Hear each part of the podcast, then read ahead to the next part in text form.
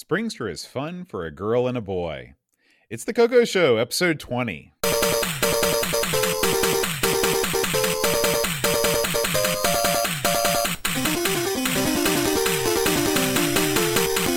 everybody. Welcome to the Coco Show. I'm John. And I'm Aaron.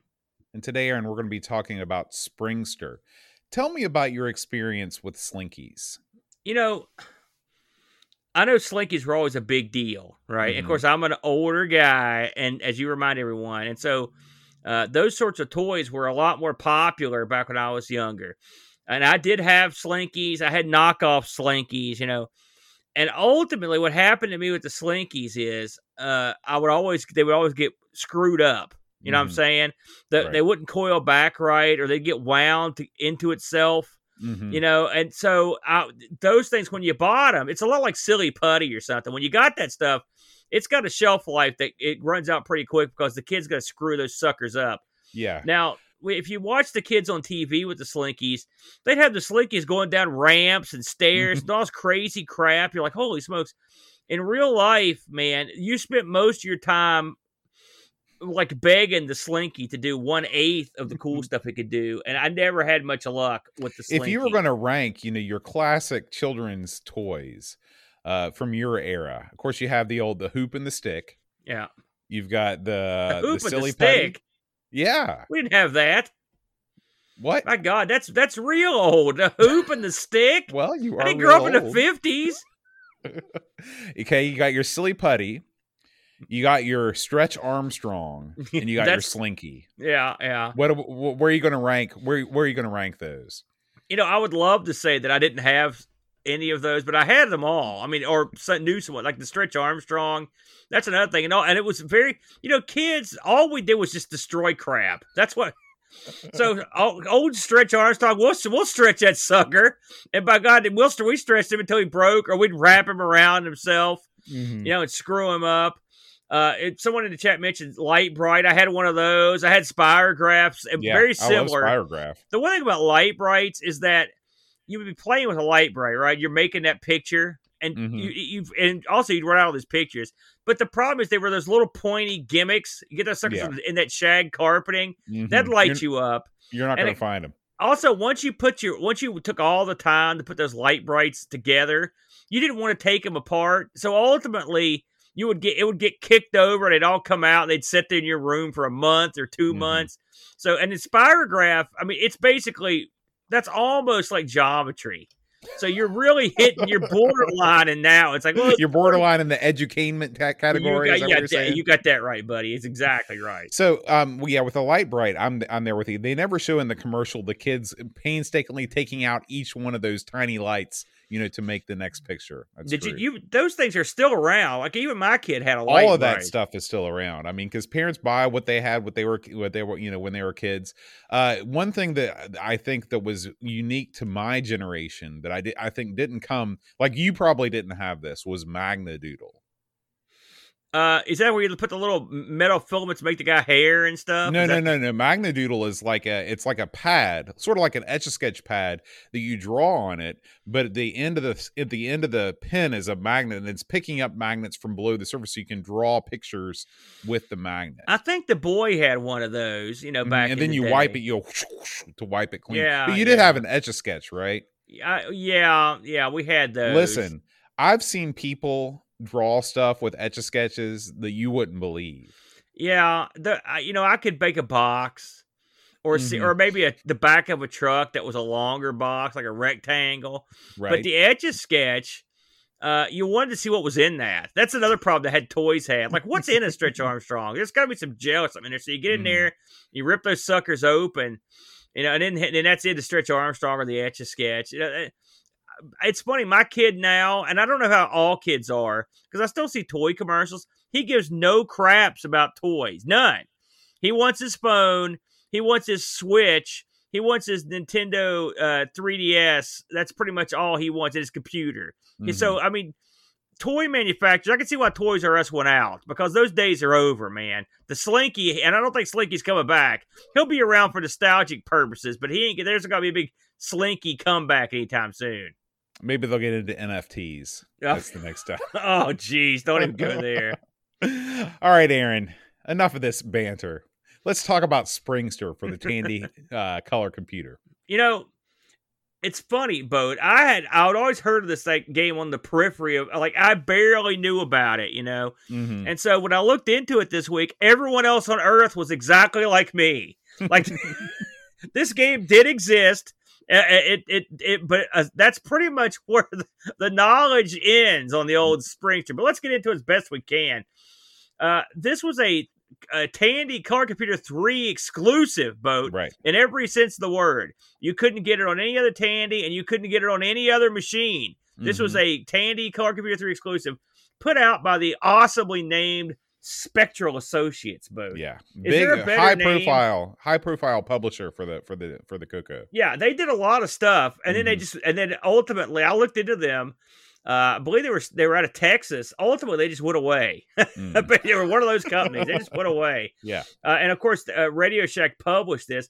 This came out in '87, uh, boat. So this is a real early uh, Coco three title. Um, in fact, before we get too deep into it, I actually when I when I got my last big load of stuff, I own this game. There it is. If you're looking, if you're wondering what the Springster looks like, and it actually has. What I like mm-hmm. about it is if you look, you can actually see the instructions are painted on the cartridge. Look at what that. What a strange way to paste that on there, where the artwork overlaps over the label part, you know, over the spine of the. yeah, just, I get the feeling that they just didn't there. give a crap about it.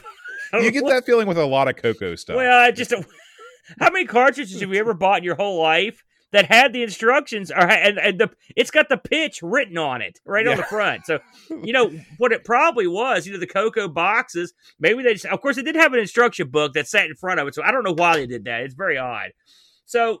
um this, of course, it required the 128K. Mm-hmm. This supports one or two players in hot seat, uh, which is kind of neat. So when you oh, when you load this game up, it asks you if it, it supports uh, the the uh, composite or RGB setup, which is nice. Uh, it also asks how many players, and you have a skill level between one and three, which is nice. Uh, and so then it draws the board. Now, the board on this, it looks, uh, it's very, if like if the Spectrum had a few more colors, you would. This was the kind of board you might get, isn't it, Bo? It's yes, kind of that yeah, because isometric. It's, almost. It's isometric, and the board is you know mostly blue and white. You know the walls of the the the, the structure are blue, and then the the squares are white, and then of course you've got the colored squares. Yeah, I, I, this game when you boot it up, a lot of people mistakenly think to themselves, "Hey, this looks like a, a Q*bert." Uh, I mean, first of all, the Coco facilitates clones. So when you see something, the first thing you do is try to figure out what they're ripping off. Almost right, every right. time, right? And so you're like, well, what is this? Does it look sort of like a Marble Madness or a, or a Crystal Castles? But it's really it's i don't think i've ever played a game like this this is unique. This is a unique game a there's unique... not a lot of games for the coco that you can really say it's a completely unique idea. This is one of them. That's true. So you play the springster and the springster is a slinky let's call it what it is or a or mm. what are mm-hmm. they there's a generic term for what that toy is a spring based device. spring based toy and the springster roams around this isometric maze and you have a, you have to obey the laws of the Springster, which are you can go down one level or up one level, but you can't go up more than that. So there are plenty of times where you'll come across a ledge that's like two or more levels. You've got to go around and find a way up or down. All right, that's the way it is. Just like a real slinky, you get the slinky can down one stair, but if you try to put the slinky down two or three stairs, it just falls to its death. That's right. in this game. Now, I, I like slinkies. The, the this slinky can actually travel up upstairs as well. Yeah. So the the play field boat, this is according to the documents, is composed of 256 squares. Okay, a lot of squares, boat. Yeah. And on top of these squares, you're going to get several different things. They're either going to be a blank white square, or there'll be an item. Now there are there are eight items that could be in this thing. You've got a flask, a ring, a candle, pot of gold, crown, diamond, scepter, and then uh, if you get to certain levels, you can get them a melon. Okay, which we'll get to that. Uh, you've also got bad guys that are, that are going around. Uh, you've got, and you don't, these guys aren't on every level, I don't think. You've got Blork, Stomper, Hoodmaster, Spudman, and Assassin. And these guys roam around. Okay, so now this game gets complicated in terms of what's going on. So I'm going to try to. I've got the rule book here because I had to have the rule book open when I played this because I've tried to play this without the rule book. It's way too complex. I don't. I'm yeah. assuming you did the same thing. Well, so, I, I went. I, I always go to the rule book with these Coco games because you never know what's lurking. Right. So I mentioned that you've got you've got all these squares. Most of them are white, but occasionally you'll see a colored square, and different colored squares do different stuff. Okay. If you land on purple squares, those only come out when you're pretty much when you're finishing the level. Okay, so to mm-hmm. get a mm-hmm. purple square, you have to activate it. Okay, red squares will activate the purple squares to open, but you've got to have the pot of gold in your possession when you touch the red square to open the doorway. The gimmick in these game in this game is that the purple squares lead to an inter are interdimensional doorways. Mm-hmm. All right. It basically you, that's how you get to the next level in common parlance. Right. If you've got uh if you've got a zap there's a little th- uh, there the word zaps written on the screen. If you walk onto a red square and you hold your button, it will zap anything else in the game that's on that uh, is on that square on a red square. So that's a way to kill some of the enemies. And then the zap has like I think it's like a 30 second reset timer. All right. So and it's funny because if you think about it, that isn't a huge help. No, no, because you're you eh, you are constantly pursued by your foes in this game, right? And if you're just hanging out on a red square, waiting for other things to be on a red square, that's not the most efficient use of your time. Then you've got green squares. All the bad guys on green squares are killed when you land on a green square. Yeah, the green square is where you want to be hanging out more often, and the green squares are also, I believe, more plentiful, or maybe there's an equal number of squares. Well, eventually, know, but... if you land on a, if eventually the green squares will turn black They'll just yeah, they'll run out of juice. If you land on a permanently black square, you die. So mm. they turn sort of turn the tables. Right. All right. Now, then you've got the dark blue squares. Those can have hidden prizes in them. If so, when you go on those, and they can have hidden prizes. If you and if you're holding the emerald ring and you move on one and hit the button, you can make it throw the enemy that's chasing you off your trail. Does this sound complex? It is. It's okay? incredibly complex. Then you've got the light blue squares, though, and on those, that's basically like the, where the bad guys come out from another plane on the earth. So they're basically like bad guy generators. If you hit the fire button when you're holding the candle and move into a light blue square, it'll make you invisible to all the bad guys except the Hoodmaster. Okay. Now, can you tell the difference between the Hoodmaster and all these other guys? Probably not, because these guys are pretty small. So I'll try desperately to figure out who was who, and I don't. I'll, who knows? I don't know who it is. Now, the, each treasure has a different point value, and if, if after you go through the maze on on uh, I think it's level eight and on sixteen and twenty four, but on certain mazes you can get the melon, which is ultimately what you're going after. Which is and, stupid. I well, mean, th- who decides to make the melon the ultimate prize when there's a pot of gold, a magic scepter, an enchanted ring? If you think about it, Bode, in, in the land where there are a hundred a hundred thousand crowns and pots of gold, that melon's worth a lot because you ain't gonna be true. eating a pot of gold. you you got a good point. And it's not like, it's not like there's a McDonald's right here that says now accepting gold. So yeah. melons turns out are pretty valuable. Uh, so ultimately, the goal of this game is to get is to get off the maze and get to the maze, the, like the sixth maze in, I think it is, where you can get the melon, and then you sort of go in reverse through the mazes to get the melon out of there. Okay. This game also has a timer, and I should mention on the side a big hourglass, mm-hmm. and uh, so you've also got to contend with that, and you also have to get treasure at a certain amount of time too. This game has too many rules. I guess mm-hmm. is where I'm going here, Bode. Give me your thoughts on the. I mean, I know you read well, this book. Here's the thing: there's a lot to remember, but you don't have to remember everything all the time. You can't. That's impossible. Yeah. yeah. What you need to remember is that you need to get the pot of gold. You need to land on a red square, and then you need to go to the purple square to get to the next level. Okay. That's really all you need to know. Now, you're not going to be able to get out of the level until you collect all the items. So you've got to collect all the other items as you go. Yeah. But all the rest of that stuff, like the zap stuff and and knowing what other what squares like the other hidden treasures are on and stuff like that the whole thing about throwing the guys off your path with whatever square that was i never paid attention to any of that stuff you can still have fun with this game without knowing all the rules and there's something to be said for having a complicated rule set that isn't absolutely necessary that you need to be familiar with in order to enjoy the game. That said, it was like this guy knew he was only going to be making one game in his life and he, by god he was going to throw every single idea he had in there it reminds me of those board game competitions when, when you go to charcon it's like mm-hmm, some yeah. guys this is his first game so it's going to have cards dice a spinner it's going to have everything that's right. That's right. It's work. a worker placement, resource management, trading simulator, space trucker game. So here's the hidden hilarity to this game, and you sort of touched on it You've got blue squares. You got light blue and dark blue squares. Green. You got orange. You've got different treasures that activate the squares in different ways. You got five or six different bad guys. Right. You've got eh, levels that we have to get a melon. All right. You got all. You've got a zapper, a timer. Okay. You got all this stuff. This big complicated mess, and yet this game somehow finds a way to actually be kind of good because I actually enjoyed the game. Yeah. After yeah. saying all that stuff, I did enjoy the game, and I'm much like yourself, Boat, uh, with the late because again I, I owned it, but I never really played it. With a layman's knowledge of the rules, and the rule book literally opened beside me. I'm not mm. lying about that. I sat, I turned the screen on, uh, so I could see what the stuff did. I enjoyed playing the game. Now, why? Well, it's actually challenging. It looks nice. Uh, it, it well, it, okay. Know. Well, let's let's let's let's let's reverse a little bit. Okay, please. I don't think this game looks nice. Really? I think that, I think this game looks it looks too detailed to be abstract.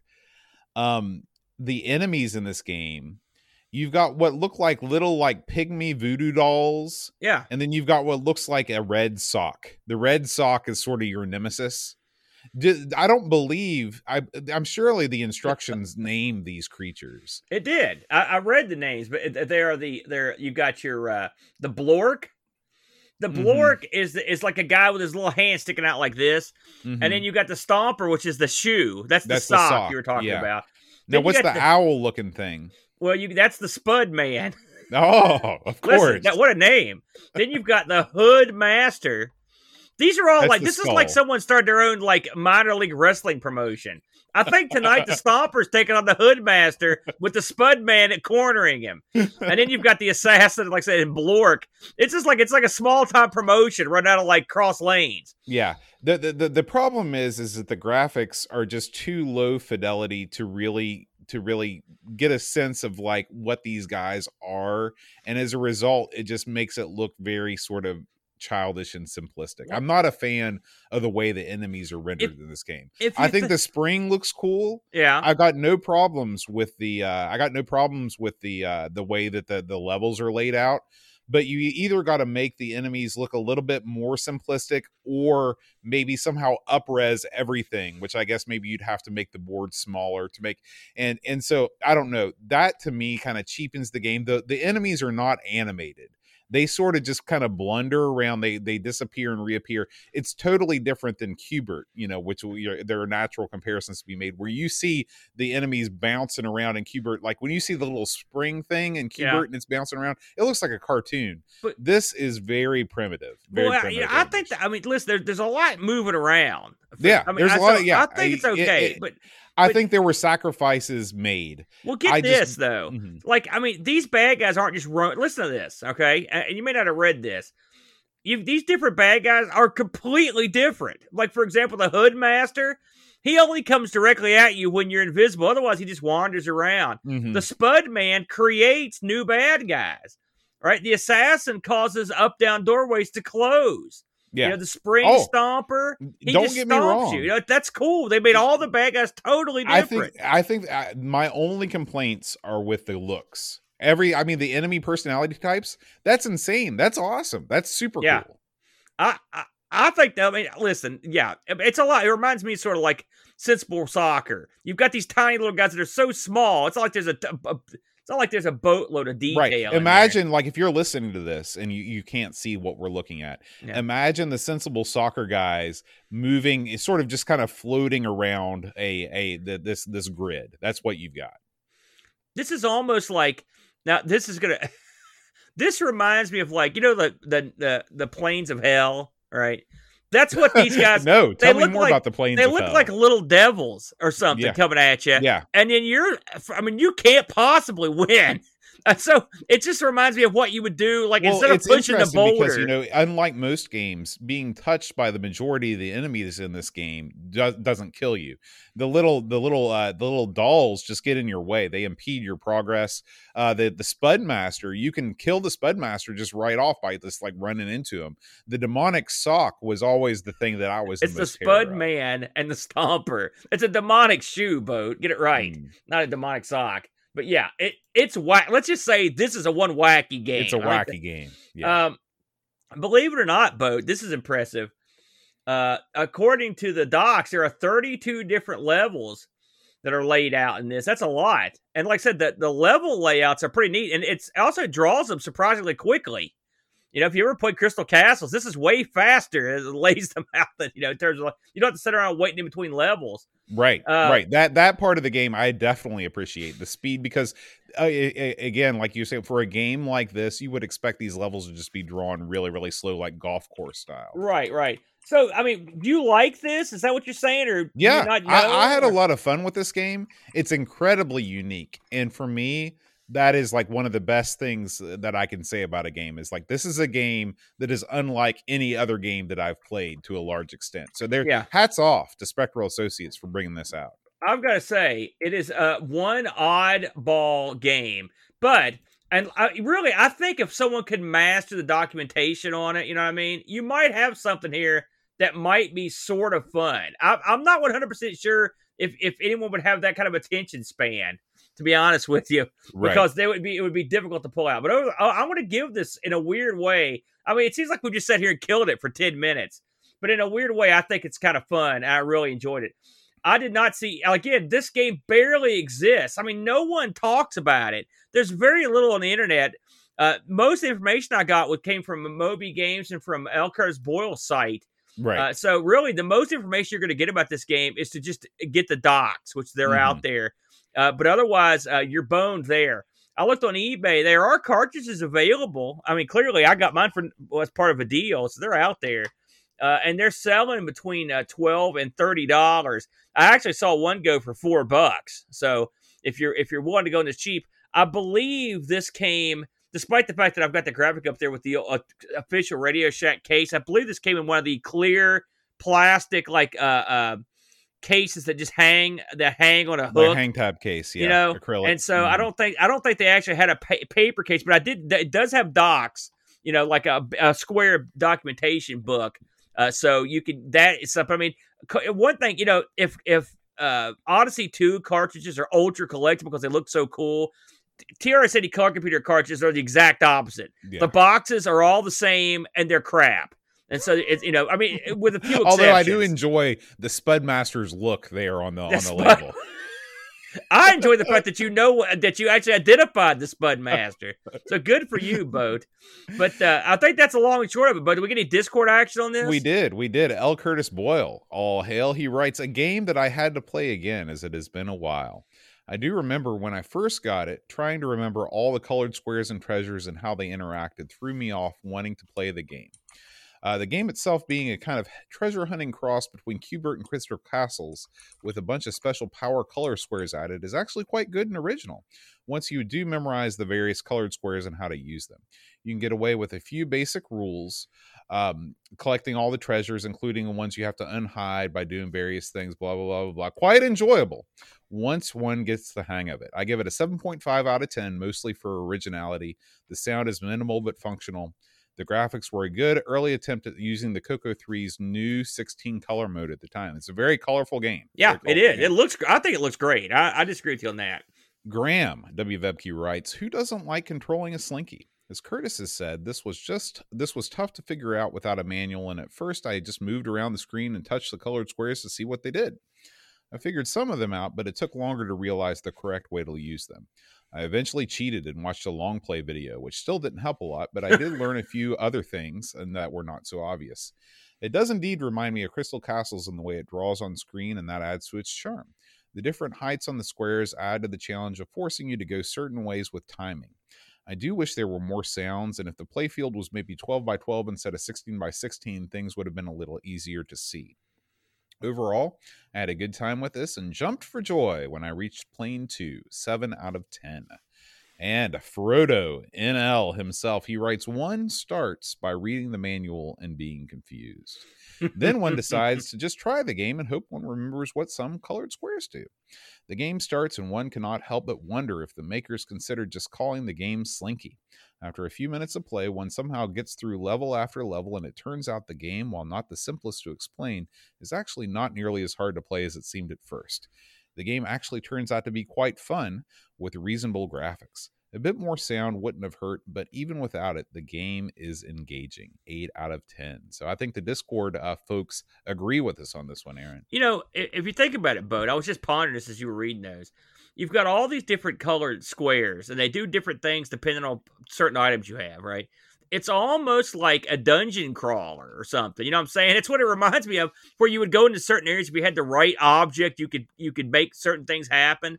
I mean, it it's real unusual. It's very, very, very tricky for for a twitchier game. I mean, it's of all the games we played, this one stands on its own as one of the most complicated, easy games I think I've ever played. Yeah, yeah, that's a that's a great summation.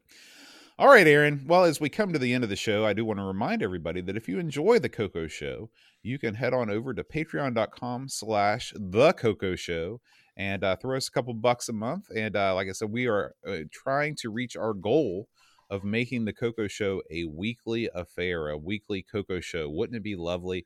Uh, and we are well on our way, including our newest patron that just came over the air as we were recording. Uh, we'd like to welcome Edvin Helland to the fold. Welcome, Edvin. Uh, thank you so much. Uh, I hope that you are uh, drinking a cold one in the man cave as we speak, ready yeah. to fall asleep, ready to fall asleep on the stream later tonight. Um, we also want to thank Robert Murphey. Thank you uh, so much. He is our uh, uh, Coco Show VIP. he he is the man. Steve Rasmussen, Buttons, and William Becker. We thank you all uh, for helping us reach our goal of a $200 uh, per month, which will turn the Coco Show into a weekly show. Um, now, Aaron, uh, I believe I chose Springster as the last game. That makes your pick the next one. What would you like to play on the next Coco Show? Let's let's try. Uh, I got one here. Let's try Polaris. I don't think we've touched Polaris, have we, both? I like it. I like that All band. Right. Okay, well there you go. I don't know who they are, so yeah, probably college rock. College Rock. We do record the show live uh, every time that we we record, uh, and uh, you can join us at twitch.tv slash amigos retro gaming. We've got quite the crowd with us today, and I'd like to give them a shout out for being here with us. We got Duncan Styles doing the moderating like he always does. He's the man. Amiga Lives with us.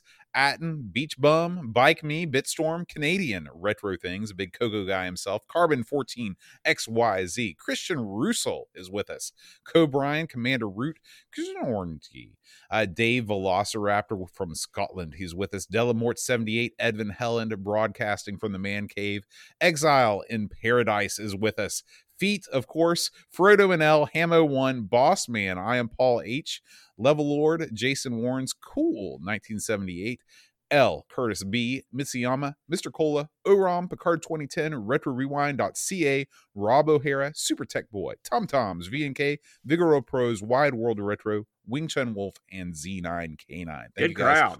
so much for hanging out with us this afternoon. All right, Aaron, that's going to do it for this episode of the Coco Show. We will see you guys next time. Until then, all hail L. Curtis Boyle.